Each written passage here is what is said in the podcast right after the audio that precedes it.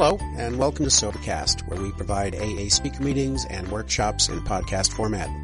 We're an ad-free podcast, and if you enjoy listening, please help us be self-supporting by visiting Sobercast.com, look for the donate link, and drop a dollar or two into our virtual basket. We hope you enjoy the podcast. Have a great day.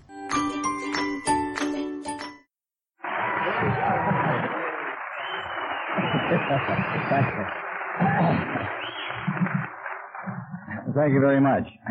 My name is Norm, and I'm an alcoholic from Monrovia. And I'm extremely happy to have the opportunity to be here, and I, I want to thank uh, Bruce and uh, Henry and the entire committee for the opportunity to be here tonight to participate, the opportunity to uh, see some old friends and to reunite myself with some uh, new from old friends and to, to meet some new people here to have the opportunity to say uh, welcome to all of the new people that are out there tonight for your first, second, or third meeting in Alcoholics Anonymous.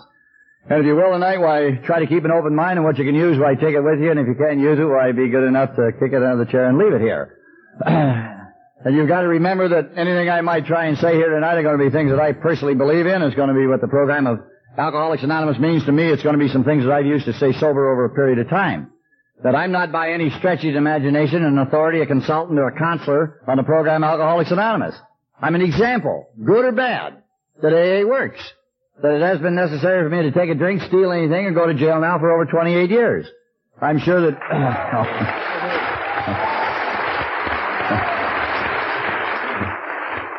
I really didn't think anybody'd be impressed. I am, obviously. I never brought it up.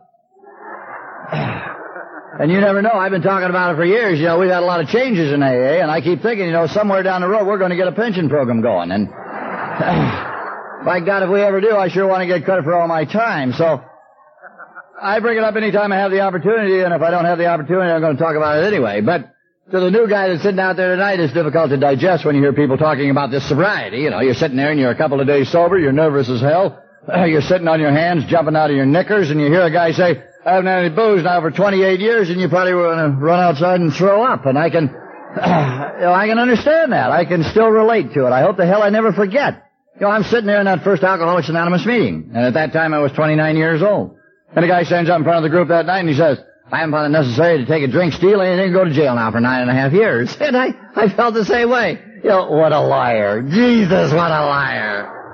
Well, man, there ain't no way a guy could go nine and a half years if he doesn't drink. You know, how can he make it out there in that rotten jungle and deal with all those lousy people and meet his responsibilities and and be sober for nine and a half years and I just couldn't visualize it. Anybody could do it.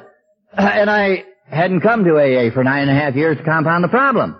I'd come to AA for a little while. I think most of us did. I, I came in here because I had a lot of heat on out there and I wanted to get that heat off.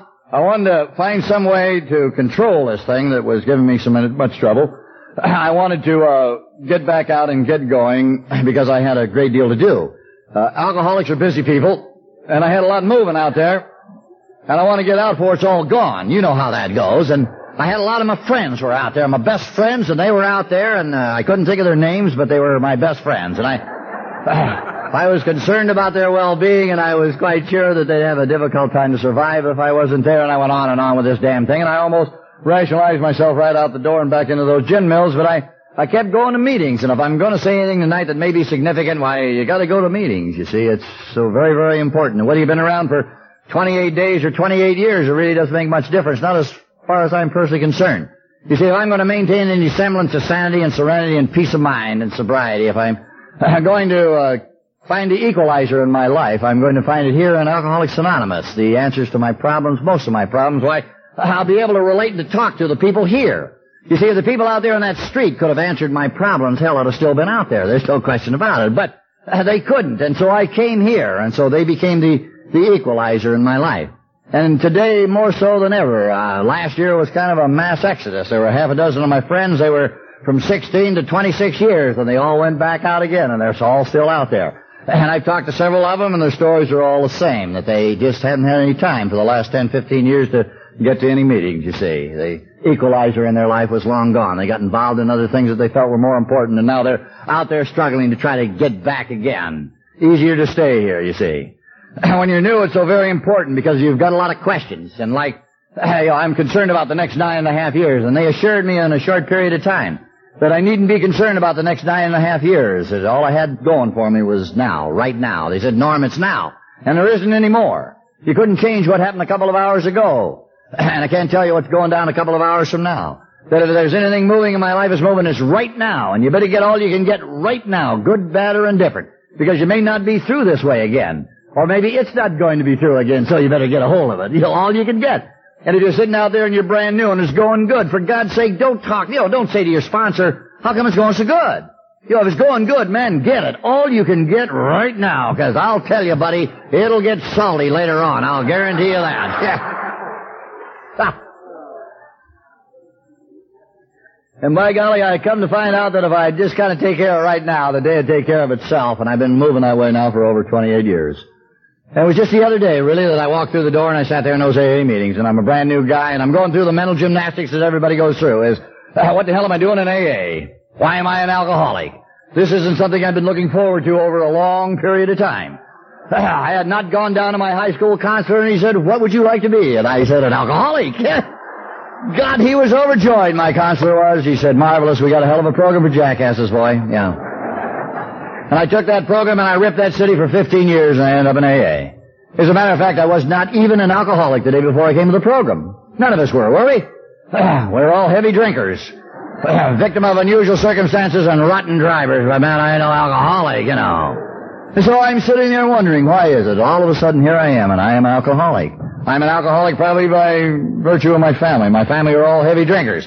Oh, they did a lot of boozing out there, but I was the only alcoholic in the whole rotten family, and that bothered me a lot. See, I thought, why have I been given the cross to carry when I'm the best they produced? And there was never any question about that because I talked to myself about that several times, and the the answer always came out, you are the greatest guy you know. Yes, well, why are you an alcoholic and nobody in your family's alcoholic? And I couldn't solve that problem. And my people were fine people. Don't get me wrong, and I loved them and they loved me. My people are Irish Italian. They're not overly intelligent. They talk a lot with their hands. They're uh, too poor to paint and too proud to whitewash, and that'd take care of us for about 75 years out there. But by God, when you want to know something about booze, you come to see us, and we'll tell you about it. We not only told you about it, but we made it. the Italians made it, the Irish drank it, and I got to AA, and that's about the way it went. Yeah. I, I felt between my family and the environment that the problem was there. I'm a product of L.A., and anybody coming out of Los Angeles had a lot of trouble with it. Hell, L.A. is a city, isn't it? And you can get out anywhere you want to get out of. If you want it bad enough, and you're willing to make the sacrifices to get it to do it, people, places, and things don't make anybody anything. No, whiskey made me alcoholic. And if you're sitting out there new tonight, well, maybe your problem is same, identical to mine, you see. And I figured all that out by myself. It was the whiskey. That was it. I drank that whiskey out there as hard and as fast as I could drink it. And somewhere in that lottery of my life, I crossed some invisible line from the social aspect of drinking to the compulsive area. One's too many and a thousand aren't enough. Looking for the answer living in a quart of whiskey and I can't find it. The whiskey was the problem and I'm the guy that did the drinking. So when you get down to the bottom line, I'm the problem. And that hasn't changed up to including today. Because no matter where I go, I'm the first guy to get there. I don't think any of us had to call somebody up and say, Charlie, I'm down here on Vermont. Will you please come down and help me get it screwed up? I have never had to do that. I've been able to overreact to any situation, anywhere, anytime. I don't need anybody to help me out there. I had all that before I ever took a drink. I still revert back to that old personality from time to time. I'm the first guy to admit that making money's good, but getting even's better a lot of times. That's sure. And that's the way it used to be. That was me. These were all the qualifications I had long before that booze. I traveled half the world in half my life. I made a complete ass of myself. I spent money I didn't have buying things I didn't need, trying to impress people I didn't like. I, I sat around them bar stools and talked to them high rollers about being all things to all people. I built the castles in the air and formed the corporations. I talked to millions spent in thousands and never had a dollar in my pocket. I, I drove the Cadillacs up and down the barn night after night after night. And when them big money people said, what do you do, man? I said, I do it all, boy. I thought, yeah. I'm the general manager of the universe, and don't you ever forget that. Yeah. The alcoholic spends a lifetime impressing a group of people he's never met in his life that he is something he isn't. Ah, God. You might find me in August driving around L.A. with the windows rolled up in my car to make them think I had an air conditioner, you know.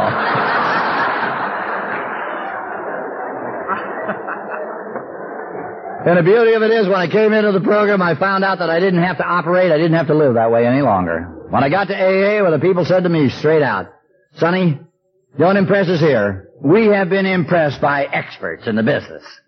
And because everybody in AA is an expert. And the beauty of that statement is you needn't take my word for it. All you gotta do is just kind of talk to the guy next to you. About anything, I don't care what it is. He's gonna comment on it. If he doesn't know what you're talking about, he'll probably say, that's true, yeah.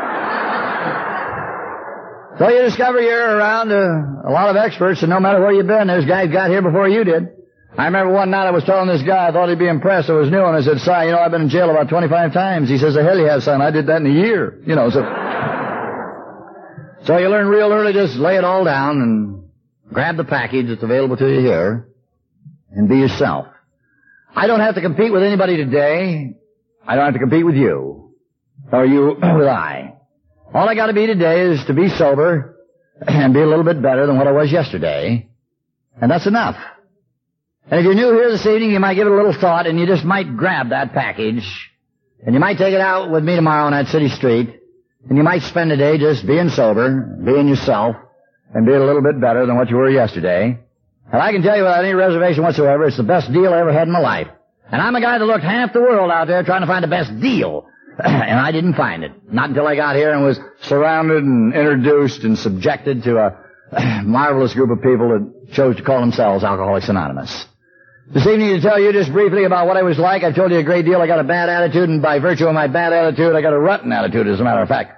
And because of my rotten attitude, I had a lot of rotten trouble out there. My rotten trouble started in 1939.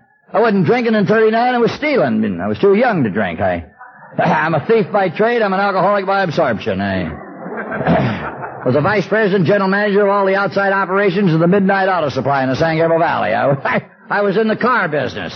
If I could sum it all up by saying if it was too big to carry, I laid down beside it and claimed it, and that was the way it went. I became one of the greatest and finest car thieves that ever came out of the valley, but it was illegal. I was arrested. I went to jail, and that was the end of that vocation. After I got out of the can, I started, uh, I suppose, looking for something that was going to get me, you know, all moving. That uh, fantasy land, and that booze walked in. the first time I was drunk in my life was in 1941. It was Easter week in Los Angeles.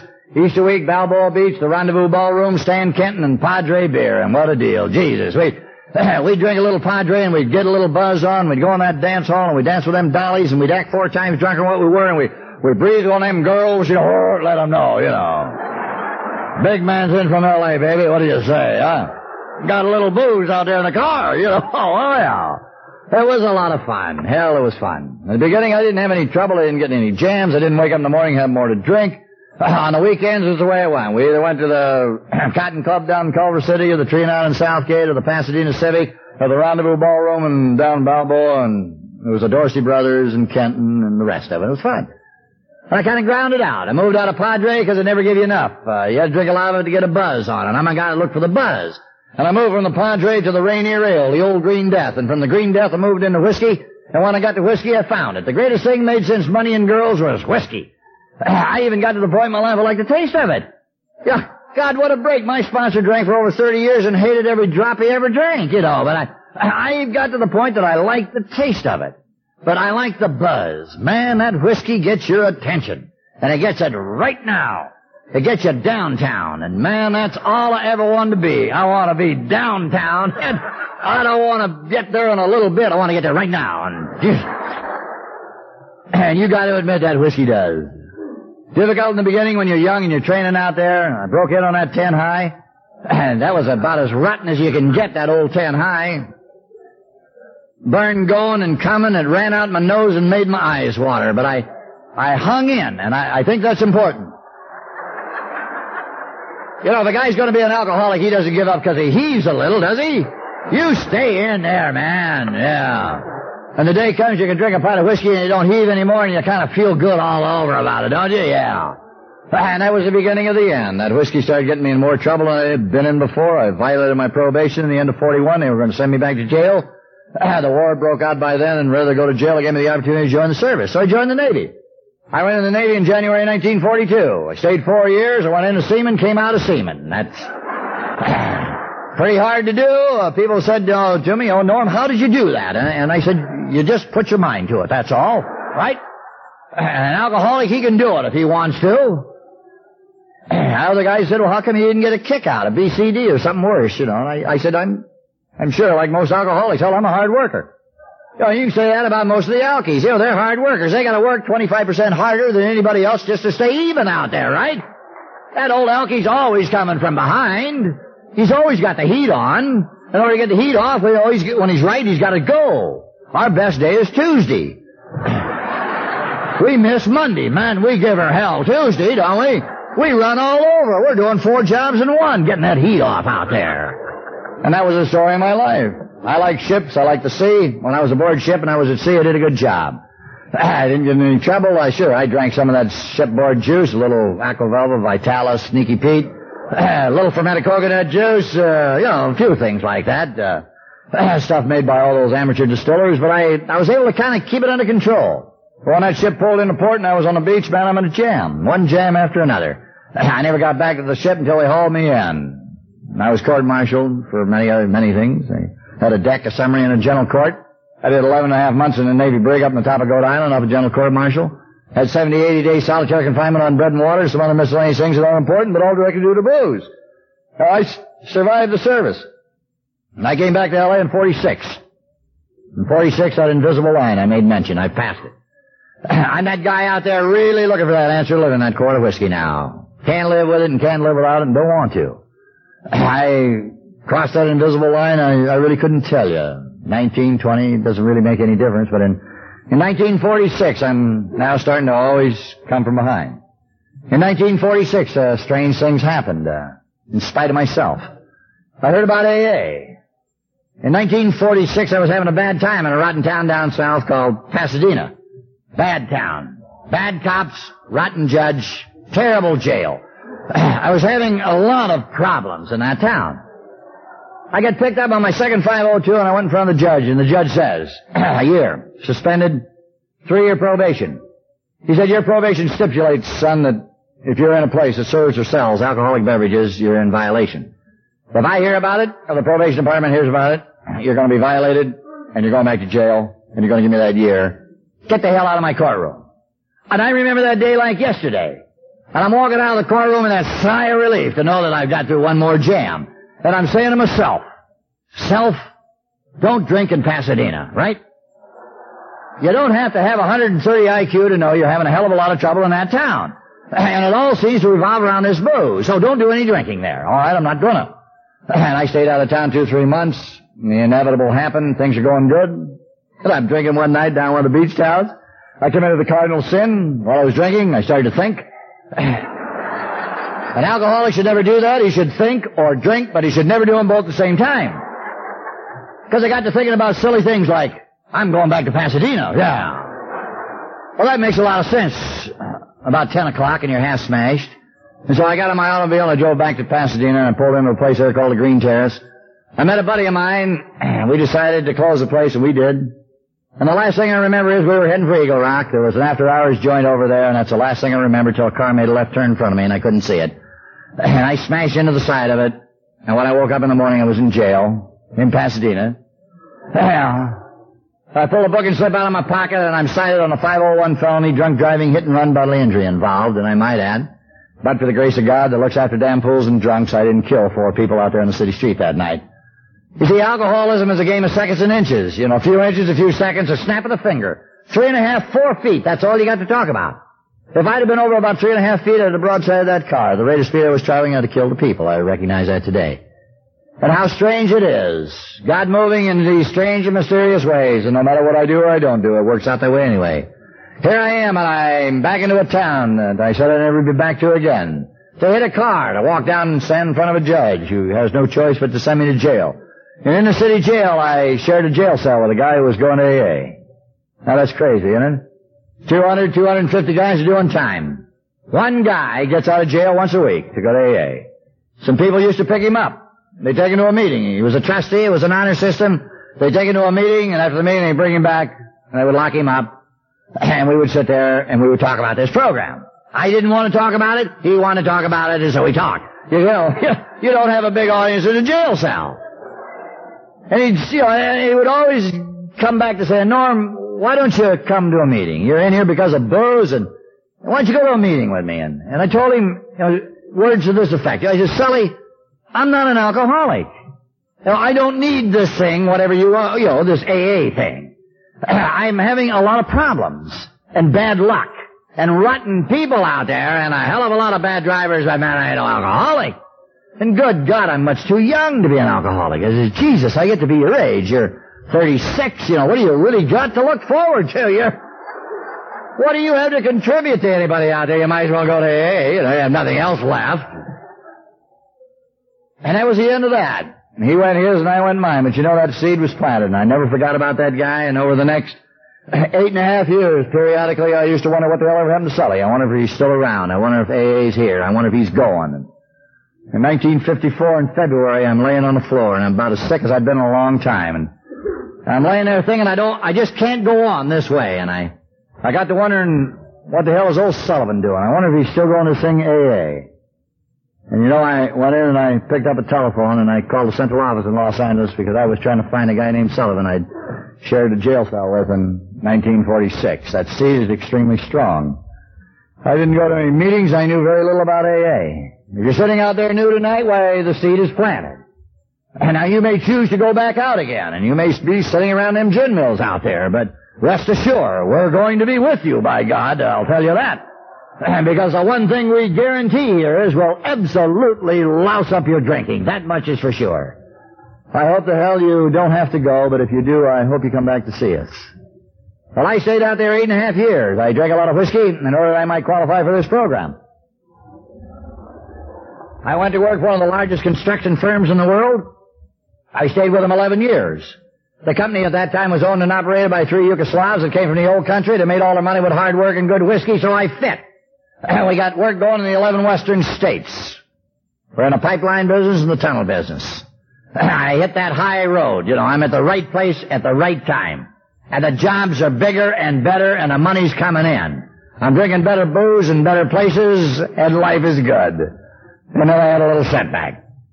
I met and married a red-headed Irish woman. had a violent temper, a rotten disposition, yelled at me a great deal, never recognized my sensitivity, and was pregnant every other year. It was incredible. I know my bar associates had told me, Norm, don't ever marry a woman ain't got a job. You're in deep trouble. Make sure she's working. You've now doubled your income. About midnight, that makes a lot of sense.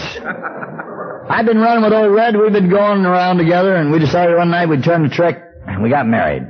She had a hell of a job. Things couldn't have been better. A couple of months later, I walk in the house, and the impossible scene. She says, Norm, I've been to the doctor. I'm pregnant. I have to quit my job. I've got to get off my feet. I couldn't believe what I was hearing. Did you ever tell that to an alcoholic? Tell him anything you know, something you don't want to believe. I don't want to believe that. Well, I even asked for a second opinion on this thing. What the hell? But her being a hard-headed Irish woman, why, she assured me this is the way it was going to be, and I got to thinking, well, hell, that isn't all that bad. That caper takes about nine months. we'll give her two to get on her feet. We'll get the rotten job back, and everything's going to be just like it was, huh? That's the story of the alcoholic's life. Everything's going to be just like it was. Jesus, that was 34 years ago. She ain't turned a tap since that day. No. She got herself in that shape eight times. It was unbelievable. I used to sit around the gin mill and wonder how the hell could it happen? I'm not home that much either. No. That Vatican roulette, that number had come up 14 every other year. There she'd go, you know. Jesus. And that rotten disposition of hers. You know, I'd be gone a couple of days and I walk in the house and, Jesus, I'm tired. I've been busy out there. Uh, and I'm sick and a little drunky, and, and I'd like to be greeted with a little love, affection, and understanding. Oh, no, not around that house. Hell, you walk through the door, and from ten feet she's yelling, you're drunk again, you're drunk again! I used to stand there dumbfounded, wonder how the hell does she know? I remember a Sunday I'd had a bad day. I'd been down to Helen's Pepper Tree in Baldwin Park, and I'd having a conversation with a guy. We had a disagreement, and he opened my eye up. And I got dried blood all down the side of my face, my shirt's torn, and I got one shoe on. and I was trying to figure out how the hell she knew I'd been drinking. I, I had that marvelous story I was going to let her in on. She never get the opportunity. You're drunk again. And what conversations? I say, who, me? Like 30 guys are with you, you know. yeah, she'd say, yeah, you. And then I'd get her with that big one. I'd say, baby, do you know who you're talking to? and typical alcoholic, I would introduce myself. I'm old Norm, baby. That's who the hell I am. And don't you ever, ever forget that. You're trying to let her in on a hell of a deal, aren't you? Yeah. And then she would mimic me as only the way them Irish women can do it. Know, I'm old Norm. That's who I am. you know. That's so degrading for a high roller.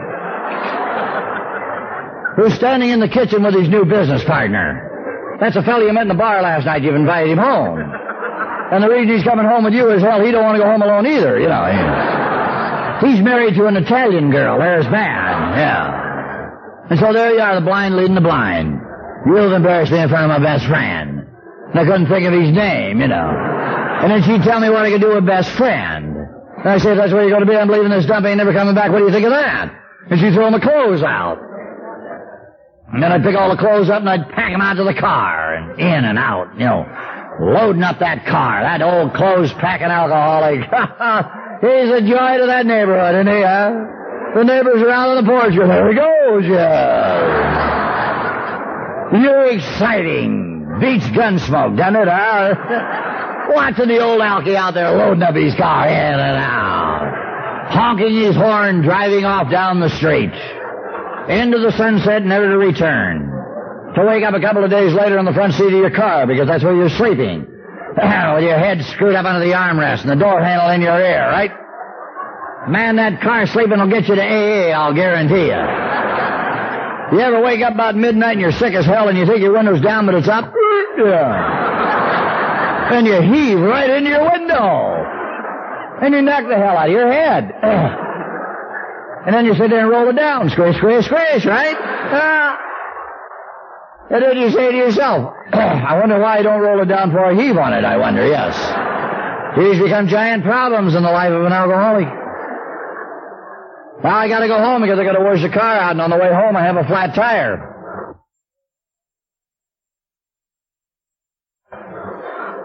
But no self-respecting alcoholic would change a flat tire when he's drinking.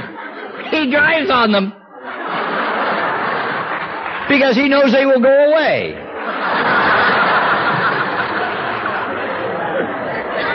Everything that is disagreeable in our lives will go away. We drink enough booze, it all goes away. The tire goes away. It gets all chewed up. You're driving on the rim. We have a lot of rim drivers in AA. Did you ever see a rim driver coming home? He's got the death grip on that wheel, you know. Turn that car into that driveway, up on the lawn, opens the door, he falls out. And he lays out there for a while so the neighbors can inspect him. Oh, there we go. Yeah. And then the poor old alcoholic gets up off of the lawn and he says to himself, I wonder if anybody saw me. yes. Because he's deeply concerned about what people think about him. we as alcoholics worry all the time about our reputation. We don't do anything about it, we just worry about it. Isn't that the way it is? Well, I did all my boozing out there in the gin mills. I like the dark lights and the rotten music. I like the intellectual giants. I like sitting here at midnight, you know, about midnight looking in that mirror. And you, you gotta get that Maybelline look. Kind of wide-eyed there, you know. You devil, there you are. It's incredible how good looking you get, isn't it? Sitting there wondering why all the dollies aren't there, you. Good looking, well built, intellectual and wealthy. You got a $30 smiling Frankie Gordon suit on, 50 cents worth of chilies all down the front of you there. smell bad and you can't talk. You go to the men's room and it's a pay toilet and you haven't got the money to get in. you got to slide under the door, huh? I bet there's some door sliders here tonight, sure. You slide in, then you slide out. Because you're so drunk you don't know. Once you get in, all you got to do is just turn the handle and walk out. But not the alcoholic. If he slides in, damn it, he'll slide out. Now, we'll show him.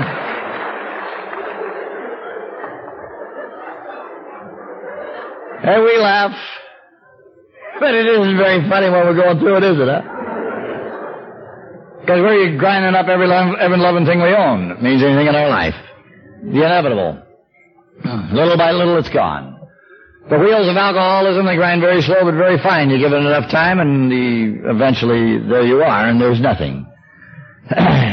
One day the people I worked for and did business with said, that's it. The old Slav sold out in 51 and an Eastern firm pulled in and they said, that's it. The next time I ever smell booze on your breath, you're through. Get out of here. And then I drove home one day.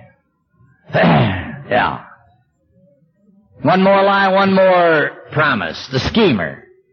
How many times did I stand there with the tears going down saying, baby, Jesus, baby, give me a break. Don't throw me out. Hell, I got a deal. That new priest you was telling me about, I'm going down to take another pledge, baby. That, that's what the hell I'm going to do. You think of them kids now. God. The schemer. This day she says, Norm, you're a drunken bum. She wasn't even sore at me. you're drinking yourself to death. Hell, you'll never live to be 35 years old. You're going to have to get out of my life. I'm an erotic. The kids are neurotics. All I do anymore is sit around all night looking out through the front room window just to see your car come up the street. And the nights you never come in, I don't sleep. And the nights I don't sleep, I hear the sirens run. And I'm thinking the cops got you. Or you're dead. And I'm not going through it anymore. I've called an attorney, Norm. I filed for seven maintenance. I put a restraining order against you. Norm, I'm going to divorce you. Get out of my life. I'll always love you. But you tore out all the feeling. I haven't got any feeling for you one way or another. As the alcoholic, I can't believe what I'm listening to because these things always happen to everybody else. They never happen to you and I. Drink enough booze long enough, hard enough. Be alcoholic, I guarantee you, it's going to get it. And you find yourself driving on down the street wondering, why me? Why, why, huh? Well, you know and I know. Give it enough time and it gets it. Until the inevitable is you're standing there in the morning and you're washing your face or brushing your teeth. or you're sitting there in that saloon and you're looking in the mirror and you gotta hang your head because what you see is something you can't tolerate. Because you lost the sweetest thing you ever owned in your life, the respect of yourself as a human being, as an individual. A man walked in, he says, you've abused the privilege of owning it, and he took it away.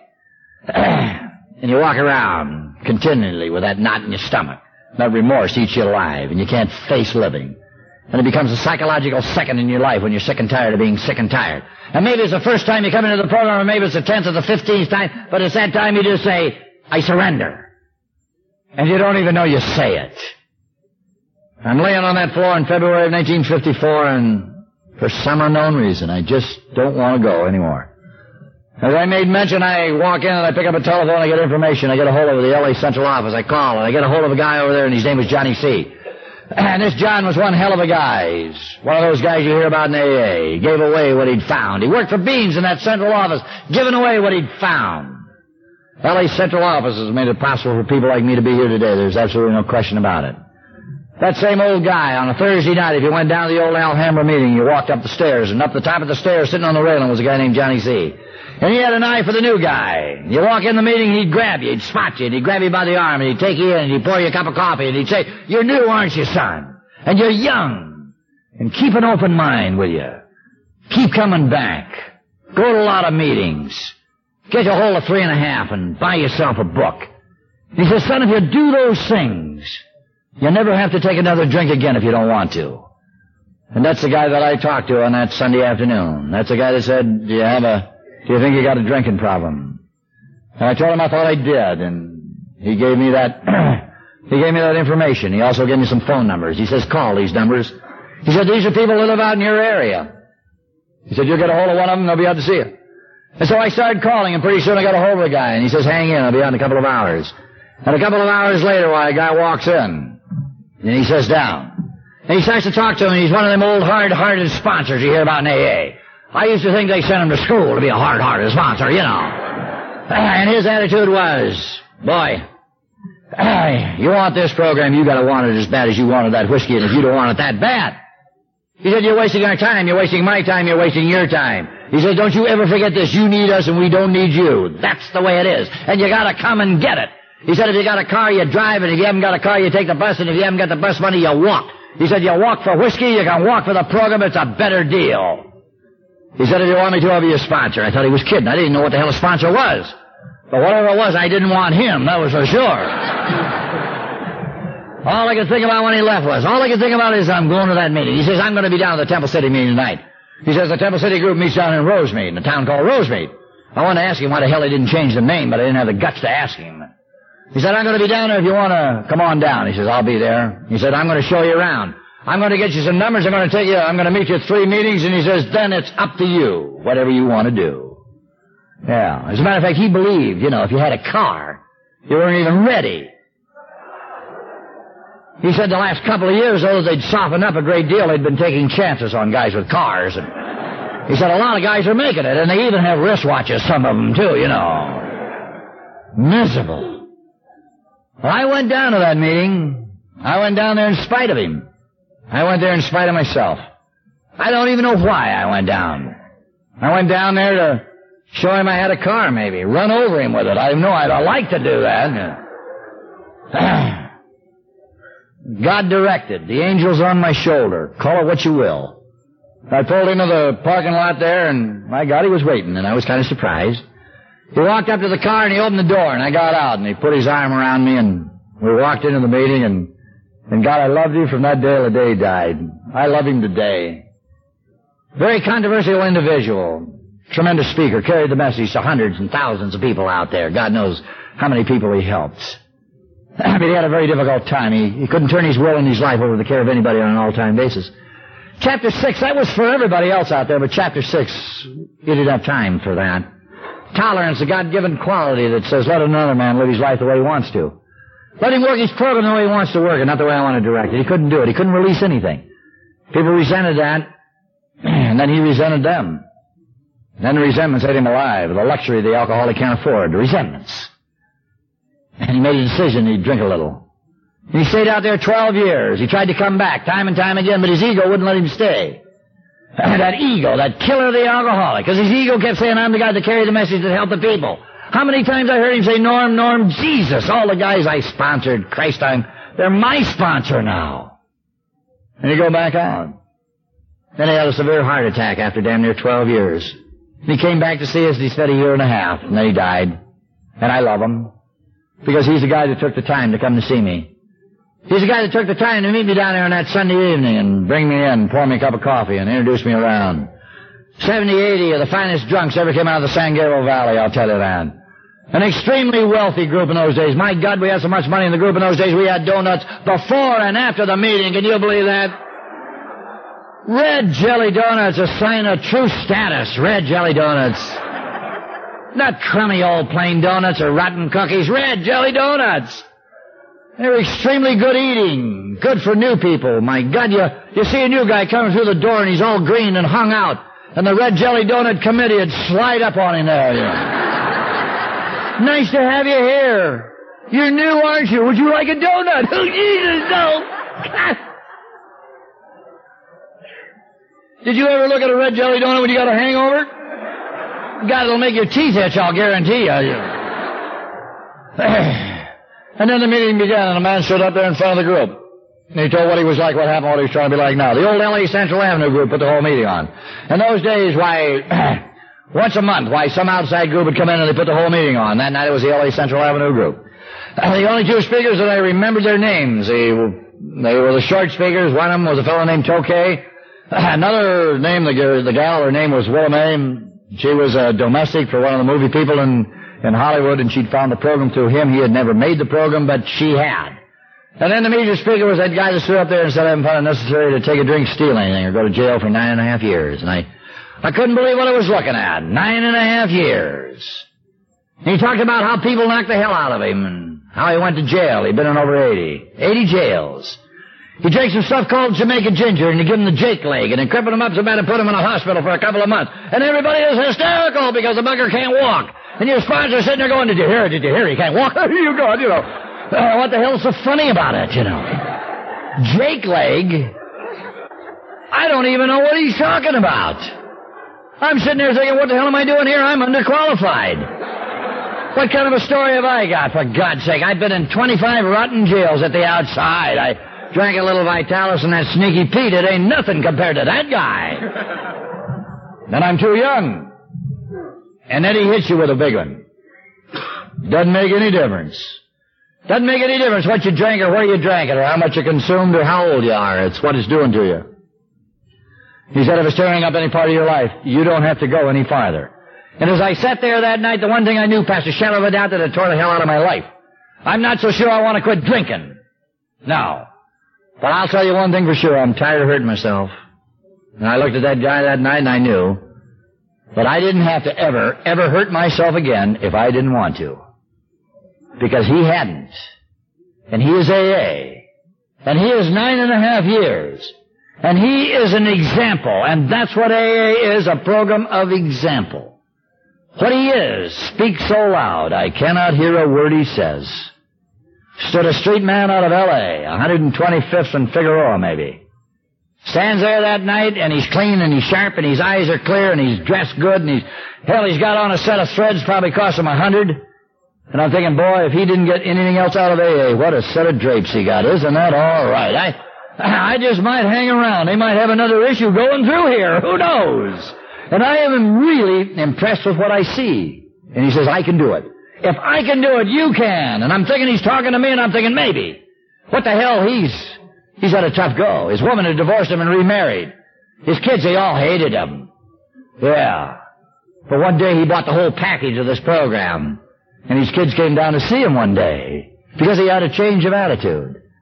And they learned to like him, to respect him, and then they loved him.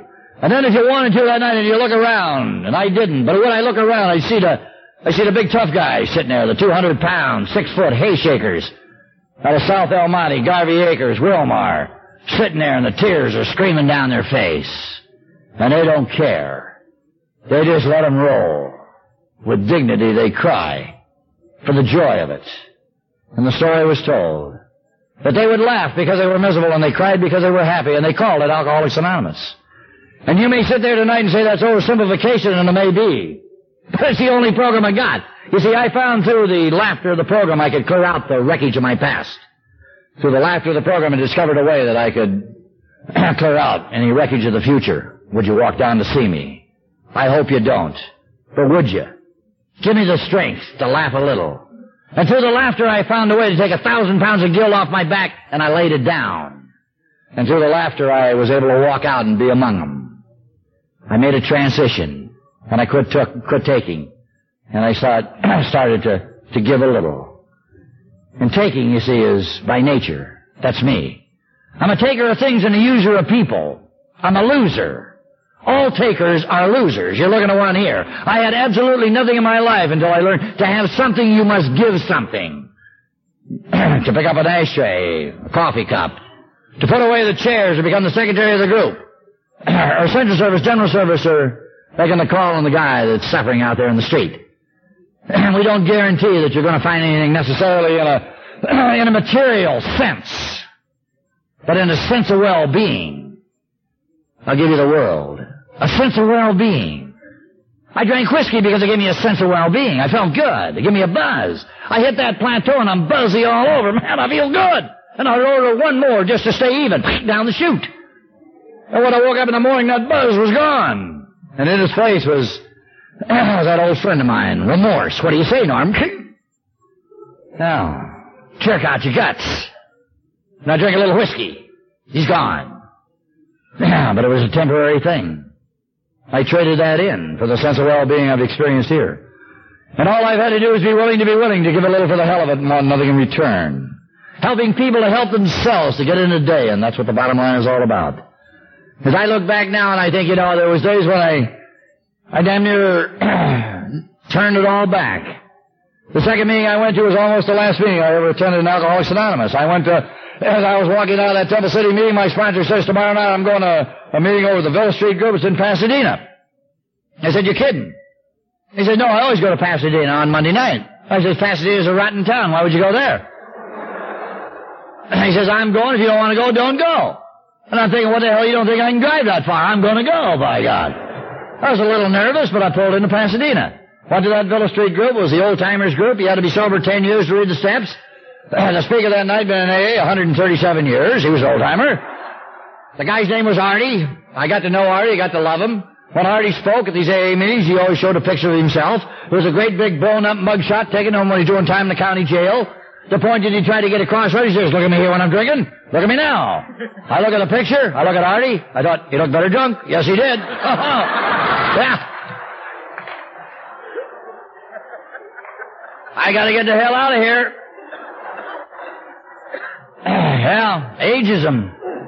The next day on the way to work, I'm coming down here on the highway. I went through Irwindale, and there's Tony's liquor store in Irwindale. The car made a left turn. It always did. yeah. Pulled into Tony's liquor store. I walked in, and there's Tony, baby. Give me a pony.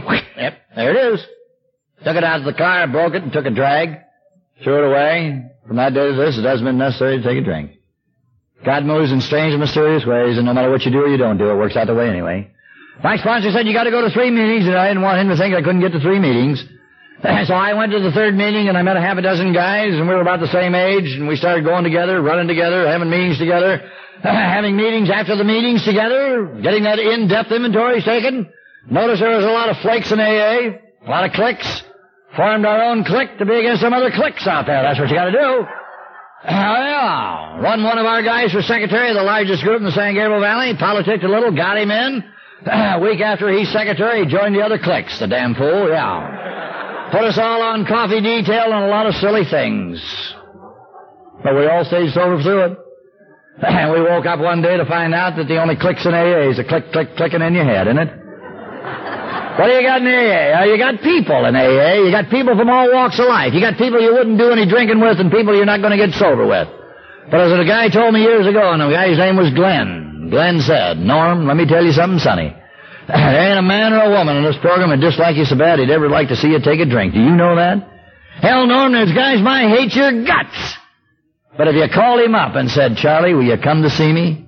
You know what, Norm? He'd be down to see you. Because he wouldn't want to see you go back out there in that jungle and get torn up in that grinder one more time. That's got to be as good a deal as you're ever going to have. And I believe it. I'd also like to be able to tell you tonight that every day is a holiday and every meal's a banquet, that there ain't no pucky on the street. But that isn't what we guaranteed them out there. There'll be sobriety in the way of life, buddy. Whatever you are, you're going to be better at. You're a ditch digger, you're going to be a better ditch digger. And you're going to have to meet your responsibilities, and you're going to have to stand and be counted. And I can almost guarantee you that you're going to have some things out there that aren't going to go too good.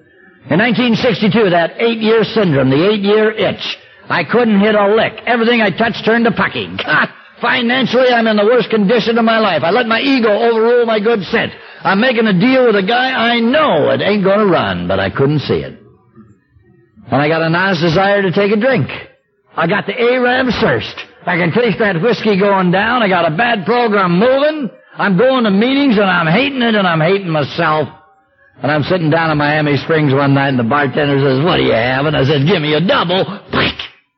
But for the grace of God, huh? That quick.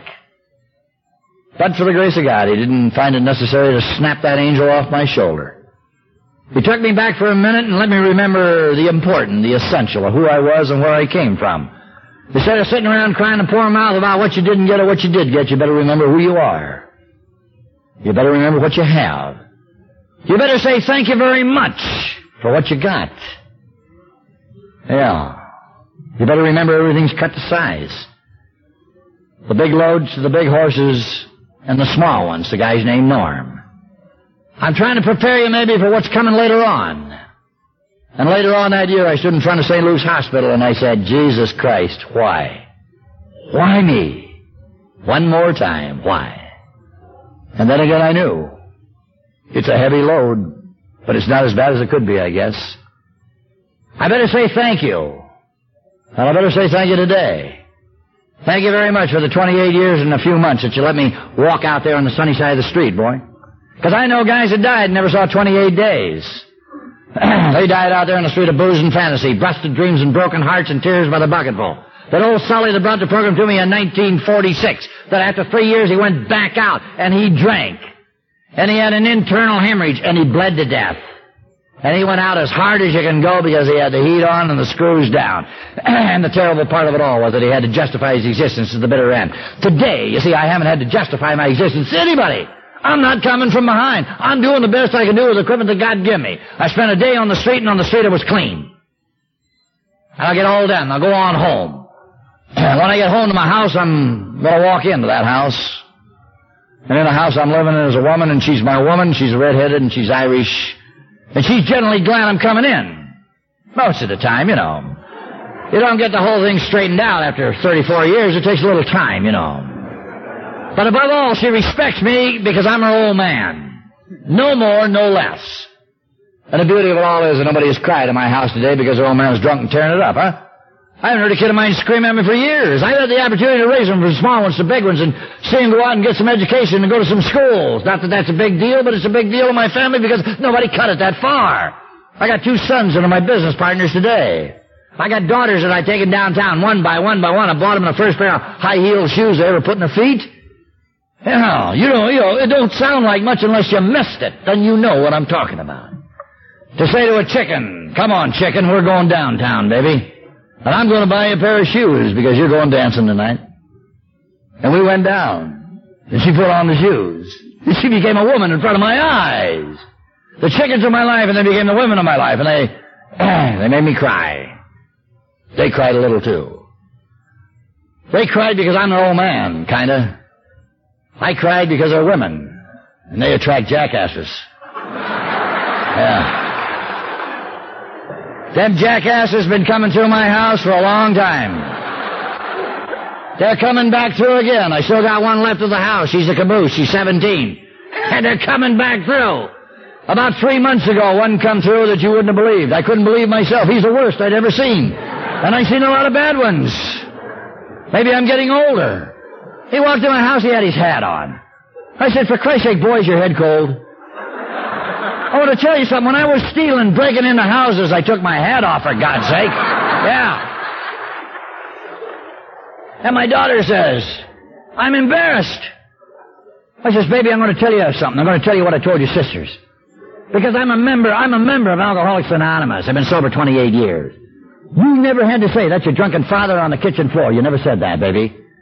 And I have participated in your life. You've invited me to the music center. I go, I see you dance, huh? To your jazz concerts, and I see you. To your football games, and I get splinters in my butt. And I have been a participant in the things that you want to do, that you enjoy. Which gives me the uh, privilege to say, I don't like that flaky bastard right there. Yes.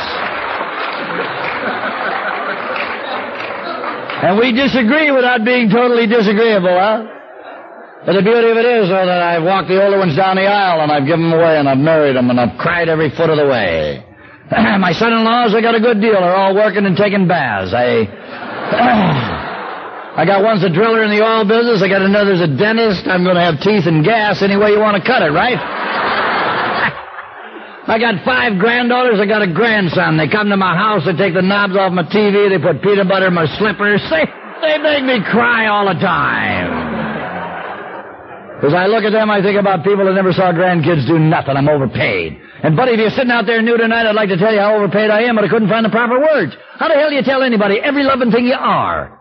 Is it because of Alcoholics Anonymous?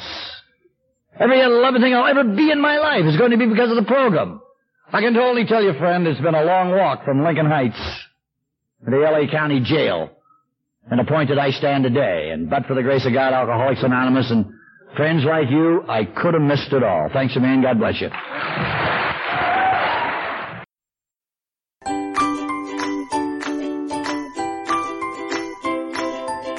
Thanks for listening. I hope you enjoyed the podcast. Sobercast is ad-free, and we'd like your help in order to keep it that way.